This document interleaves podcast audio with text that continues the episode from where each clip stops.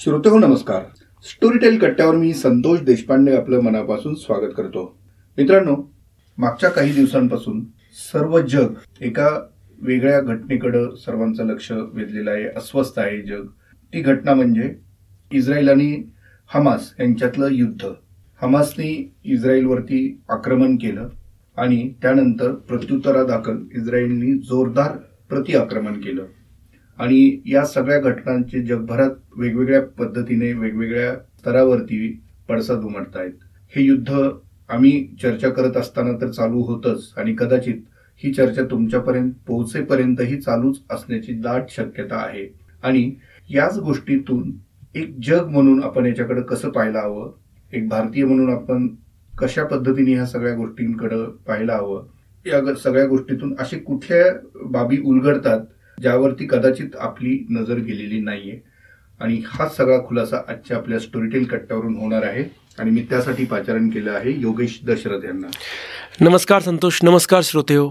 योगेश आपण अनेकदा कट्ट्यावरती जागतिक घटनांचा संदर्भ घेत काही गोष्टी पुढे आणत असतो. अलीकडच्या आपल्या जे कट्ट्यांमधले जे पॉडकास्ट आहेत कट्ट्यावरचे त्याच्यातून आपण प्रामुख्याने त्या गोष्टी उलगडतो. मागच्या काही दिवसांपासून हमासने आक्रमण केलं इस्रायलवरती भल्या पहाटे. आणि तिथून तो जो काही लढा सुरू झालेला आहे लढाई सुरू झालेली आहे आणि आता ती एका वेगळ्या वळणावरती येऊन पोहोचलेली आहे. आज जेव्हा आपण रेकॉर्डिंग करतो तेव्हा भीती अशी आहे की ही लढाई आणखी तीव्र होत जाणार ती आणखी किती काळ टिकणार याविषयी जग चिंतित आहे. आणि इस्रायलने जोरदार प्रतिआक्रमण त्यांच्या एक देशाचा स्वभाव जो आहे तो लक्षात घेता त्यांनी अपेक्षित पद्धतीने प्रतिहल्ला केला. आणि आता परिस्थिती खूप चिघळते का काय अशी चिंता सर्वांना वाटते. एकूणच जगाचा या सगळ्या गोष्टींकडे पाहण्याचा दृष्टिकोन आता बदलतो आहे. ज्या दिवशी हे युद्ध सुरू झालं तेव्हा सगळेजण अवाक झाले होते. आणि आता परिस्थिती हळूहळू हळू बदलते आहे. आश्चर्याचं रूपांतर आता एका वेगळ्या भीतीने घेतलेलं आहे.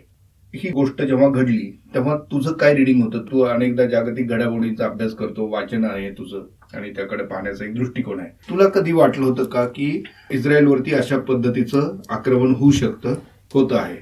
तर पहिली गोष्ट म्हणजे हे जे आक्रमण झालं म्हणजे जे मला बघतोत आपण आणि वाचतो तर एक म्हणजे हमसनी निष्पाप नागरिकांवर आक्रमण केलं.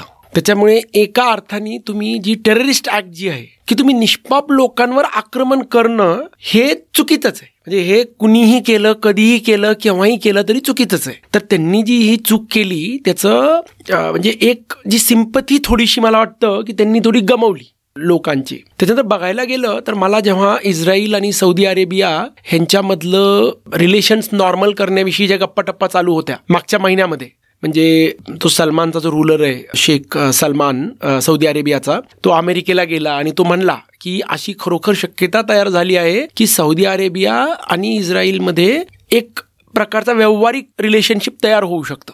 त्यावेळेस मला वाटलं होतं की म्हणलं पॅलेस्टाईनमध्ये की जिथं ऑलरेडीच त्यांचं आणि इस्रायलचा असा एक संघर्ष चालू आहे ज्या संघर्षाला कुठलंच सोपं उत्तर मिळालेलं नाहीये. कारण की तिथं बरेचसे हितसंबंध गुंतलेले आहेत आणि जसं आपलं भारत आणि चायनाचं जे चालू असतं स्किरमिशेस बॉर्डरवरच्या त्याचं कारण एका अर्थाने तेच आहे की ह्यातल्या काही गोष्टी ज्या झाल्या होत्या ज्या ब्रिटिशकालीन किंवा दुसरं महायुद्ध संपताना त्या थोड्याशा अशा ग्राउंड रियालिटी न बघता झाल्या होत्या. आणि त्याच्यामुळे त्या सॉल्व्ह नाही होऊ शकल्या. तर तेव्हा मला वाटलं होतं की म्हणलं हे आता जे होत आहे ते होऊ देतील का बाकीचे लोक जे इंटरेस्टेड पार्टी आहेत? कारण की एकीकडे हमास आहे आणि हमासच्या मागं इराण आहे. तुला ही शंका आली होती की किंचितशी आली होती पण अशी खूप छोटी होती. म्हणजे प्रामाणिकपणे मला वाटलं होतं सगळे जसे म्हणतात तसं इस्रायलची जी गुप्तचर संस्था आहे मोसाद त्याच्याविषयी खूप अशा वदंत आहेत की ते कसे चांगले आहेत ते कसं सगळं काम बरोबर करतात. आपण त्याच्यावर नेटफ्लिक्सवरचे सिरियल बघितलेत फौदासारखे किंवा काय. आणि ते दोन वर्षापूर्वी जेव्हा त्यांनी इराणच्या चीफ न्यूक्लिअर सायंटिस्टला इराणमध्ये त्यांनी जे मारलं होतं ते किती अप्रतिमपणे प्लॅन करून केलं होतं याच्यावर मी बऱ्याच डिटेलमध्ये आर्टिकल ते वाचले होते. तर कुणीतरी त्याच्यावर दुःखी होईल अशी मला शंका होती पण ह्या गुप्तचर संस्थेला असं गाफील ठेवून एवढा मोठा हमला इतकं प्लॅनिंग करून करू शकतील असं मला नक्कीच वाटलं नव्हतं. पण ही मोसाद ही तर म्हणजे जगातली एक आघाडीची गुप्तचर संस्था आहे. आणि तू म्हणतोस तसं. त्याच्या अनेक गोष्टी कहाण्या आपण ऐकलेल्या आहेत. अगदी आपले काही प्लेयर्स मारले गेलेले आहेत. त्याचा प्रतिशोध किंवा त्याचा बदला त्यांनी किती वर्षांनंतर आणि कशा पद्धतीने घेतल्या याच्या पण अनेक स्टोरीज आपण वेगवेगळे चित्रपट किंवा माध्यमातून पाहिलेले आहेत. म्युनिक सारखं चित्रपट त्यासाठी अनेक जण रेफर करू शकतात. अशी ही मोसाद जी सगळ्यात दक्ष आहे आणि अत्यंत अत्याधुनिक साधन सामग्री त्यांच्याकडे आहे. असं असताना देखील त्यांच्याकडनं हा गाफीलपणा कसा झाला हा एक प्रश्न सर्वत्र विचारला जातोय. आणि ह्याच्यावर बऱ्यापैकी हे पण आहे की मागच्या एक वर्षामध्ये जर तू बघितला असशील किंवा वाचला असशील तर इस्रायलमध्ये खूप गदारोळ चालू आहे. कारण की तिथल्या सुप्रीम कोर्टनं काही निर्णय घेतले जे की नेतान याहून त्यांच्या गव्हर्नमेंटला आवडले नाहीत. त्याच्यामुळे त्यांनी कायदा आणला. की जिथं त्यांनी सुप्रीम कोर्टच्या निर्णयावर बंधनं टाकले. आणि त्याच्यावर खूप मोठ्या प्रमाणात लोकांनी रिॲक्शन्स केल्या. म्हणजे एका अर्थाने मागच्या एका वर्षामध्ये इस्रायलच्या आतमध्येच एवढा गदारोळ चालू आहे. आणि सगळं जे राजकीय नेतृत्व आहे तिथलं ते राजकीय नेतृत्व तर सुप्रीम कोर्टची कशी पॉवर कमी करायची ह्याच्याकडे त्यांनी लक्ष दिलं. तर एका अर्थाने आत्ता तरी बऱ्याचशा विश्लेषकांचं असं मत आहे की इस्रायल गाफील राहिलं. म्हणजे समजूत आहे की ते कसे सामर्थ्यवान आहेत तशीच मे बी त्यांची पण होऊन गेली. आणि तुम्हाला असं कधी कधी वाटलं की तुम्ही खूप ग्रेट आहे ओव्हर कॉन्फिडन्स झाला त्यांचा. आणि त्याच्यामुळे त्यांचं लक्ष बाहेर जायच्याऐवजी आतमध्ये गेलं आणि ऍटलिस्ट आत्ता तरी विश्लेषकांना असं वाटतं की त्याच्यामुळे त्यांनी वॉर्निंग साईन्स बघितल्या नाहीत. कारण की हे सगळं जे झालं आता वॉल स्ट्रीट जर्नलमध्ये लेटेस्ट आलंय की हे हिजबुल्ला हमास आणि इराण हे तिघांनी बोललं आणि जेव्हा इराणनं गो हेड दिला त्याच्यानंतर ह्यांनी केलं. असं वृत्त आलेलं आहे. तर एवढं सगळं केलं म्हणजे एक दोन तीन महिने तरी त्यांनी प्लॅन केला असेल? कमीत कमी? हे झालं. आणि दुसरी गोष्ट पाच हजार सात हजार मिसाईल जर ते प्रति दिवशी डागू शकत असतील एवढी यंत्रणा आयदर ती तस्करी त्याची झालेली असेल किंवा तिथे तयार झालेली असेल. बरोबर आहे? हे सगळं करत असताना किंवा होत असताना गुप्तचर संस्थेला त्याचा यत्किंचितही थांग पत्ता लागू नये. हे खरोखर आश्चर्याची गोष्ट. आश्चर्याची गोष्ट म्हणजे जसं आपल्याला आपण म्हणतो अगदी भले त्यांनी अंडरग्राऊंड त्यांच्या फॅसिलिटीजमध्ये जरी केलं असेल तरी सुद्धा त्याचं कुठं ना कुठं वरती यायला पाहिजे होतं या गोष्टी. खरी गोष्ट. म्हणजे आपण ते नाईन इलेव्हन म्हणतो जे अमेरिकेचं झालं किंवा आपल्याकडे मुंबईचा जो हल्ला झाला तर तसंच कुठंतरी हा खूप मोठा वेकअप कॉल आहे त्यांच्यासाठी. मी एक एक ठिकाणी विश्लेषण पाहत होतो आणि मला वाटतं अल जझीरा किंवा कुठेतरी ते डिस्कशन चालू होतं. त्याच्यात एका विश्लेषकाने चांगला पॉईंट मांडला. तो मला जरा लॉजिकल वाटला. तो असा होता की मागच्या काही वर्षांमध्ये दोन तीन वर्षांमध्ये इस्रायलनी थोडासा फोकस बदलला आणि वेस्ट बँक आणि इथे आपले इस्रायली नागरिकांना वसवण्यासाठी वसाहती त्यांनी स्थापायला सुरुवात केली होती. त्यांच्या संरक्षणासाठी त्यांचे जे नॉर्थमधले जे लोक आहेत आणि साऊथ मधले तिथे सुरक्षा कर त्यांच्यावरती एक अतिरिक्त जबाबदारी पडली. आणि दॅट वॉज द रिझन जेव्हा हमासनी हा हल्ला केला डायव्हर्ट केलं लोकांना तिकडे क्षेपणास्त्र टाकून त्यावेळेस ग्राउंडवरती त्यांच्या बॉर्डरवरती जे त्यांना कव व्हायला पाहिजे होता प्रतिबंध व्हायला होता इस्रायली सैनिकांचा किंवा पोलिसांचा तिथं ते कमी पडले. That was one of the reasons असू शकतं जेव्हा अशी कुठलीही मोठी गोष्ट होती तेव्हा ती कुठल्या तरी एका कारणामुळे होत नसते.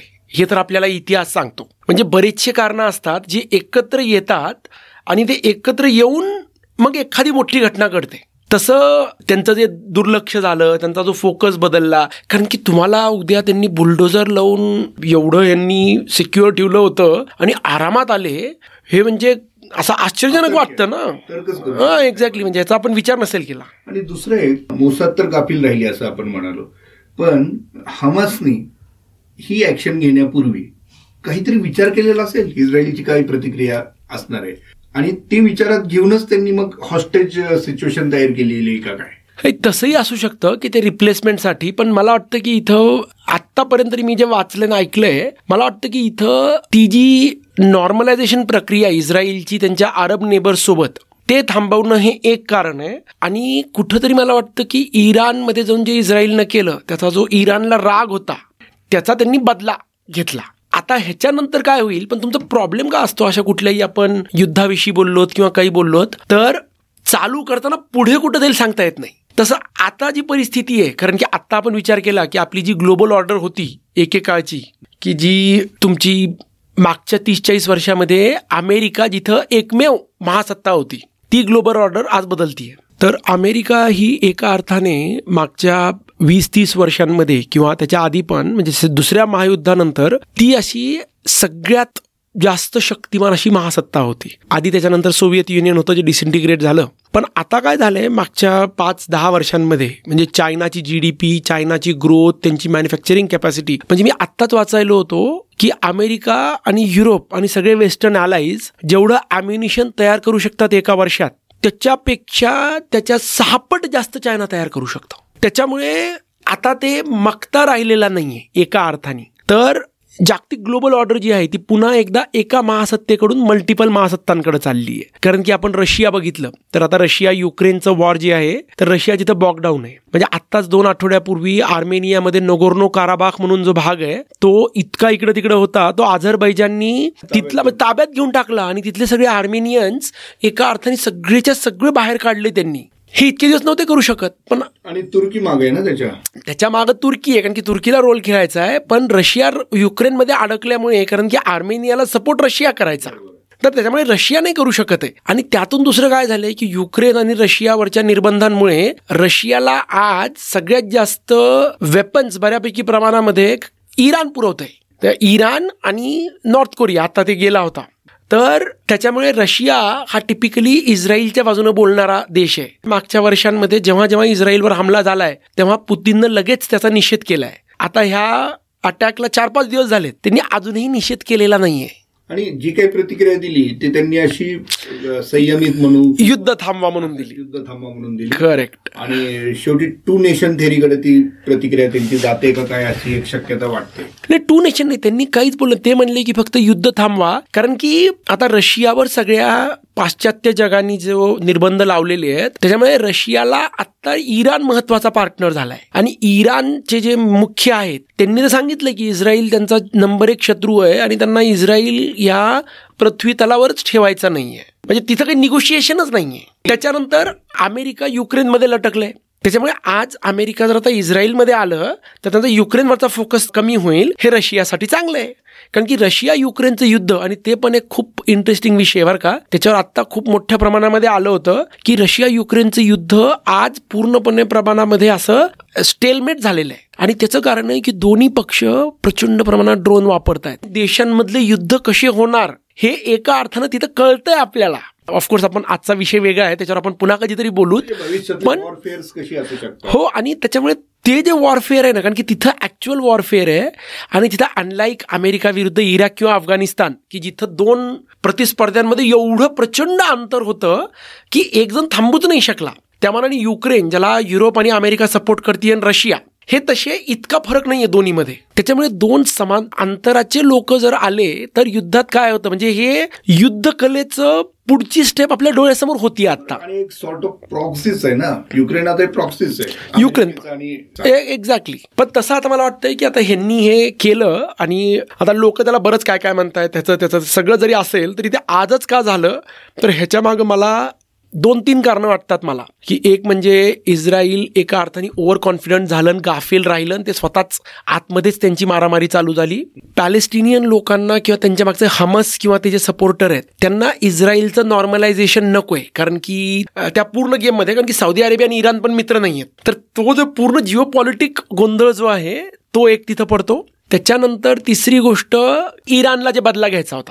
तर आय थिंक त्याच्यामुळे झालंय. आता इथं मला वाटतं की रिस्क आहे इथं. छोटी असेल अजून कारण की तुम्ही आता विचार केला की आता चायना आणि अमेरिकेमध्ये तायवानवर ऑलरेडीच खूप गोंधळ चालू आहे. आम्ही चायनाची विमानं तिकडे चालले आहेत चायनानी इतक्या युद्धनौका बनवत आहेत ते की आज जगात सगळ्यात जास्त युद्धनौका लवकरच त्यांच्याकडे असतील मे बी आणि चायना तर स्पष्टपणे सांगितलंय त्यांनी की तैवान आमचं आहे म्हणून.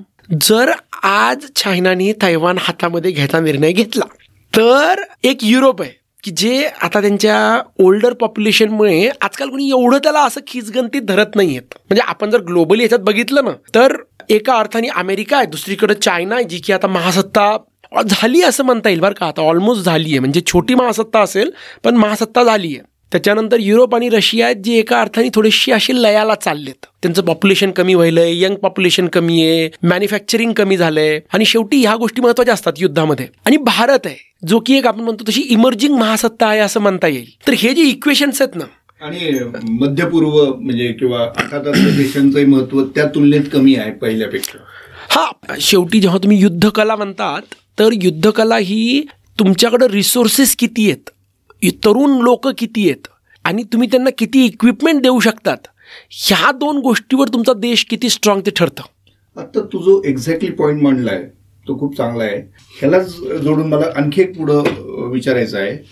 मी एक असंच एक अनालिसिस ऐकत होतो इस्रायलच्या नवीन पिढीबद्दल.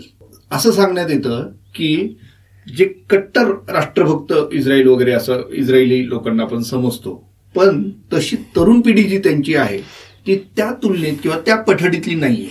जे त्याच्यामुळे आधीचा जो स्टान्स होता ना त्यांचा तो तसा आता त्या पद्धतीने नवीन पिढीत दिसत नाही असं म्हणतात. तुझं काय म्हणणं असू शकतं. आपण जर मागचे काही वर्ष जर बघितले म्हणजे जी की आवश्यक होती एका अर्थाने की मी टू मुवमेंट असेल ते हे असेल तर एक जो बोलण्याचा डिस्कोर्स आहे तो बदलला आहे नव्या पिढीमध्ये. म्हणजे आजकाल तुम्ही नॅशनलिस्ट असलात तर काही सर्कलमध्ये लोक म्हणतात की किती छोटी मनोवृत्ती आहे. किंवा तुमचे जास्त लक्ष तुमच्या आयडेंटिटीकडं आणि म्हणजे तो एक विचारसरणी जी आहे ना ती बदलती आहे. म्हणजे आजकाल सोशल मीडिया आहे त्याचा परिणाम पडतोय. आपण किती कनेक्टेड आहेत. कारण की आता ही जी नवीन पिढी आली आहे ती मोबाईल जनरेशनची पिढी आहे. कारण की मोबाईल हे मागच्या दहा पंधरा वर्षातच इतके वर आलेत. त्याच्यामुळे ते विचारसरणीचा जो फरक आहे आणि सगळीकडेच दिसतो हा. म्हणजे आपण जर विचार केला इवन इस्रायलमध्ये तर सगळ्यात जास्त जिथं मृत्यू झालेत ते इस्रायल पॅलेस्टाईनच्या बॉर्डरवर जिथं एक पीस पार्टी एक रेव होता की जिथं जगभरातले बऱ्याचशा देशांमधले पाच सातशे आठशे तरुण तरुणी पार्टी करत होते पीसच्या नावाखाली. तिथंच खूप सारे मृत्यू झालेले आहेत. आणि सायकल्स चालू असतात. तसं मला वाटतं की मागच्या काही वर्षांमध्ये मे बी तरुण विचारसरणीमध्ये फरक पडलेला आणि तो फरक हा दिसतो तुम्हाला. आता अत्यंत महत्त्वाचा प्रश्न. या सगळ्या गोष्टींचा भारत म्हणून आपल्यावरती काय परिणाम तुला येत्या काही काळात दिसतो आहे ते भारत म्हणून मला वाटतं की इथं म्हणजे मोदीजींनी म्हणलंय की ते इस्रायलच्या हल्ल्याचा निषेध करतात जे की बरोबर आहे. कारण की आपणही दहशत हा वाद हल्ला हा भारतामध्ये आपण अनुभवलेला आहे. त्याच्यामुळे मला वाटतं की ते बरोबरच आहे. म्हणजे जेव्हा ते मारतात किंवा समोरचं कोणी मारतं तर हे चुकीचंच आहे. आय थिंक भारताचा एक रोल आहे. कारण की आता ह्या क्षणाला एकतर की नाही आपण ऑफकोर्स मोठेपण आहेत बाजूला पण आहेत पण या जगामध्ये आपण आता एक इम्पॉर्टंट प्लेअर आहेत. कारण की चायना बाजूला आहे आपल्या.